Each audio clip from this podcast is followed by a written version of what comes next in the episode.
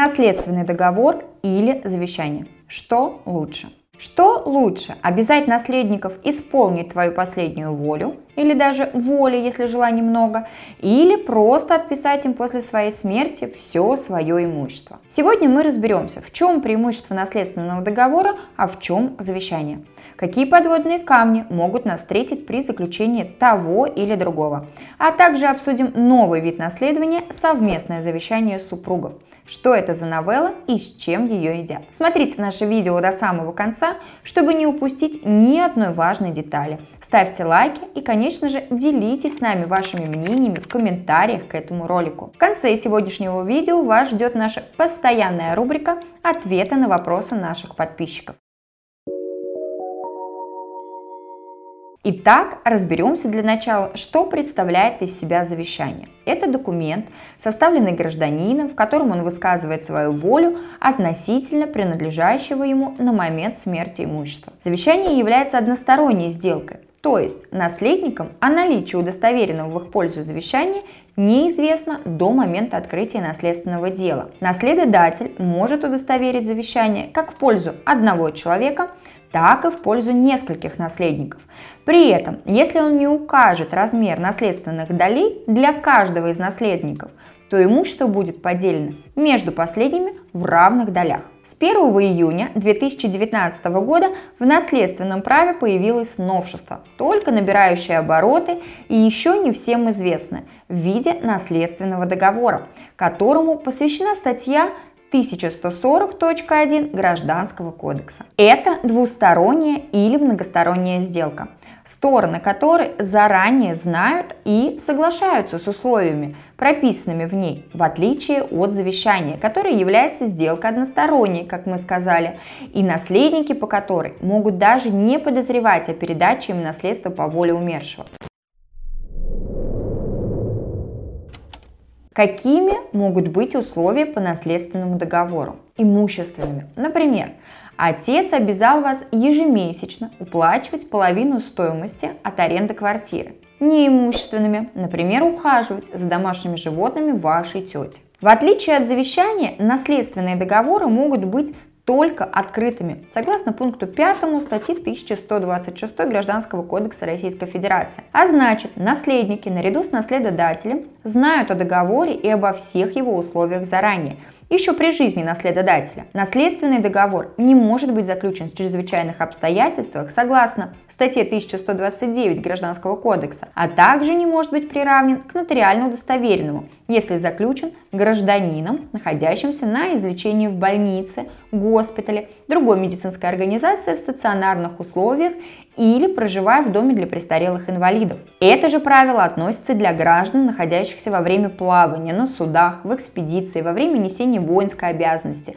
и в местах лишения свободы. Об этом гласит положение статьи 1127 Гражданского кодекса Российской Федерации. Несоблюдение этих важных условий влечет ничтожность договора и все из него вытекающие последствия. Наследодатель не ограничен обязанностями по сохранению наследства и передаче его наследнику в будущем. Он обладает абсолютным правом на сдачу своего имущества в аренду, продажу, передачу в залог. Это никак не повлияет на сам договор. Например, вы составили с бабушкой наследственный договор и оговорили условия об уходе за пожилой женщиной до ее смерти. Но наступили прекрасные летние дни, и бабушка решила на время переехать к своей подруге на дачу и сдать свою квартиру в аренду а с наступлением осени вообще решил квартиру продать. Несмотря на то, что вы уже в течение нескольких лет добросовестно выполняли все условия договора, повлиять на ее решение вы не сможете. Есть еще одно значительное отличие наследственного договора от завещания. Если было заключено несколько наследственных договоров в отношении одного и того же имущества, действовать будет тот, который заключен раньше других. Например, бабушка пообещала вам по договору наследования свою квартиру за то, что вы каждый месяц будете выплачивать ей небольшую денежную сумму в качестве поддержки. Позже выяснилось, что такие договоры бабушка заключила со всеми своими наследниками. Но квартира будет принадлежать только тому наследнику, с кем договор был заключен раньше всех остальных. Возможно, это даже будете вы.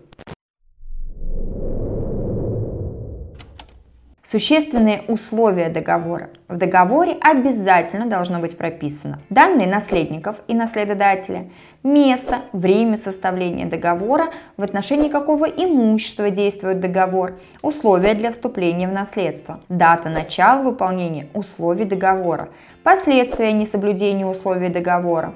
Договор должен быть обязательно заверен у нотариуса, иначе он не будет иметь юридическую силу. Договор подписывается сторонами лично, доверенности и представительства в этом случае не допускается. Новшеством по регулированию наследственного вопроса является не только наследственный договор, но и совместное завещание – которое тоже появилось в российском законодательстве с 1 июня 2019 года. Оно вообще предполагает завещание имущества супругов по их обоюдному согласию. Здесь также есть свои преимущества. Дети смогут наследовать все имущество родителей только после смерти их обоих. То есть, когда умер муж, жена полностью владеет всем имуществом. И только с ее смертью право на наследство перейдет к детям. Но что будет, если есть и наследственный договор, и завещание, или даже совместное завещание? Какой документ имеет большую юридическую силу? Наследственный договор. Он в любом случае сохраняет свою силу. И если будет конкуренция между наследственными договорами, то действовать будет самый первый. В этом и есть преимущество наследственного договора перед остальными формами наследования. Наследники и наследодатель заранее прописывают, что кому достанется и при каких условиях. А как же несовершеннолетние, находящиеся на иждивении? Здесь, как и сказано в Гражданском кодексе, право на обязательную долю у определенной категории граждан сохраняется, независимо ни от наследственного договора, ни от совместного завещания, ни от завещания вообще. Таким образом, наследственный договор является наиболее выгодной формой наследования для пожилых людей. В договоре можно прописать условия по уходу или обеспечению до самой смерти наследодателя. А теперь переходим к нашей постоянной рубрике «Ответы на вопросы наших подписчиков». Можно ли оспорить завещание? Прошло уже 5 лет с момента смерти. Наследник первой очереди. Уважаемая Наталья, оспорить завещание, обратиться точнее в суд с признанием завещания недействительным, а, оспоримым, ничтожным, да, может быть, завещание, вы считаете, что завещание было а, совершено недееспособным человеком, вы можете в течение срока с момента, как вам стало известно о нарушениях ваших прав. Так как вы являетесь наследником первой очереди, то при за неимением завещания вы получили бы наследство. Но вопрос в том, что вы можете обратиться с требованием о признании завещания, допустим, недействительным в течение а, одного года с момента, как вам стало известно о нарушении ваших прав. То есть, если вы не знали о смерти а, наследодателя, то есть а, вашего родственника, да, в течение этих пяти лет и узнали только месяц назад, то да, конечно, можете. Но если вы уже пропустили этот срок, вы, конечно, можете попробовать обратиться с требованием о восстановлении срока, но для этого должны быть уважительные причины. А уважительные причины – это нахождение в командировке, это какая-либо болезнь, которая в течение пяти лет затрудняла ваше обращение, соответственно, в, допустим, в суд. Либо это незнание о смерти. То есть, если вы докажете, что вы узнали о смерти наследодателя только месяц назад, то да, конечно, вам срок восстановят, и, возможно, у вас получится признать завещание недействительным а, в рамках судебного разбирательства. Как насчет о наследстве по прописке, когда прописка дает право на наследство? А прописка, к сожалению, не дает право на наследство. Прописка а, играет важную роль том случае, если наследник, а, пропустивший, допустим, срок вступления в наследство шестимесячный, который установлен да, для обращения к нотариусу за принятием наследства, вот если наследник пропустил данный срок, но на момент смерти умершего наследодателя наследник был зарегистрирован с ним по одному адресу, то он считается фактически принявшим наследство. У нас гражданский кодекс содержит э, два способа принятия наследства по закону, да, по завещанию через нотариуса и фактическое принятие. Фактическое принятие это когда мы э, приняли вещи обихода, оставшиеся после умершего, когда мы несем бремя содержания какого-то имущества, принадлежащего умершему, но в срок не обратились. И вот если мы не зарегистрированы с а, умершим по одному адресу, не были зарегистрированы на момент смерти, то принятие, установление факта принятия наследства мы можем а, доказать в судебном порядке. Если же мы были зарегистрированы по одному адресу, то мы просто идем к нотариусу, предоставляем выписку из домовой книги, либо справку о зарегистрированных лицах, и нотариус выдает нам свидетельство о праве на наследство даже по истечении, соответственно, срока принятия. Но если вы не являетесь наследником первой очереди, да, либо наследником по завещанию, то здесь прописка, конечно, роли никакой уже не играет. Действительно ли завещание на жилой дом, если дом находится в совместной собственности, то есть не в долевой, и доля каждого супруга собственника не определена? Я читала, что доли должны быть в этом случае при совместной собственности определены у нотариуса или определены судом. Если жилой дом находился в совместной собственности, один из собственников умер, то, соответственно, если это, допустим, были супруги, доли признаются равными, то супруга должна обратиться, опять же, зависит от кого, да, сделаю пометку, что зависит от того, на кого было оформлено данное имущество. Если оно было оформлено умершего, то с требованием о принятии наследства, с заявлением о принятии наследства обращаются все наследники. И вот оставшаяся супруга, она должна, допустим, обратиться в судебном порядке за выделом супружеской доли. Если брак, допустим, на момент э, принятия наследства был расторгнут. Если же брак существовал, то свидетельство о праве на супружескую долю ей выдает сам нотариус. И на оставшуюся одну вторую долю а, уже, соответственно, вступают наследники, в том числе и супруга, которая получила одну вторую. Если же бывает ситуация, когда э, брак расторгнут, да, то, соответственно, это все в судебном порядке.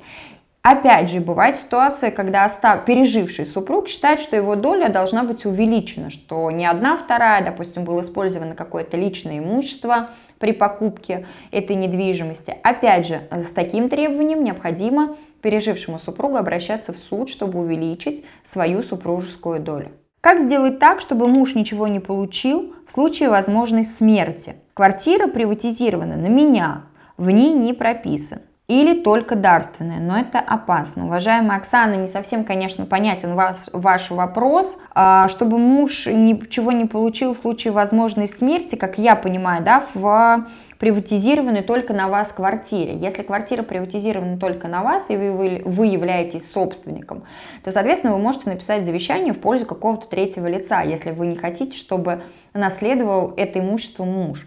А у мужа не будет в этой квартире супружеской доли, поскольку данное имущество было получено вами в порядке приватизации, это считается безвозмездная сделка и, соответственно, не является совместно нажитым имуществом супругов, то есть не делится между ними. Поэтому а, для того, чтобы он не вступал в наследство по закону после вашей смерти, вам необходимо оставить завещание на третьего а, человека, либо заключить с кем-то, как а, я сегодня говорила в видео, наследственный договор, допустим. Тогда муж не будет наследовать это имущество. Но если на момент смерти вашей он не будет являться а, вашим иждивенцем. То есть он не будет находиться на вашем иждивении, его доход не будет значительно меньше, допустим, вашего дохода. Потому что в таком случае, кто бы не вступал в наследство после вашей смерти, он будет иметь обязательную долю в наследстве. А если в сельсовете было сделано завещание? Оно действительно, да, а, завещание, соответственно, возможно сделать в администрации сельского поселения, это как раз и есть сельсовет, а в медицинском учреждении его может удостоверить главврач, в местах лишения свободы а, завещание может удостоверить начальник, допустим, колонии, и в воинской части, на кораблях, соответственно, это руководители, начальники, которые имеют право удостоверять завещание. Такое удостоверение, о, такое завещание приравнивается, соответственно, к завещанию удостоверенному нотариусу. А на сегодня это все. Если у вас будут вопросы, пишите их в комментариях к этому видео. Наши специалисты ответят на все интересующие вас вопросы и обязательно помогут решить любую правовую проблему. Контакты есть в описании к этому видео. До новых встреч!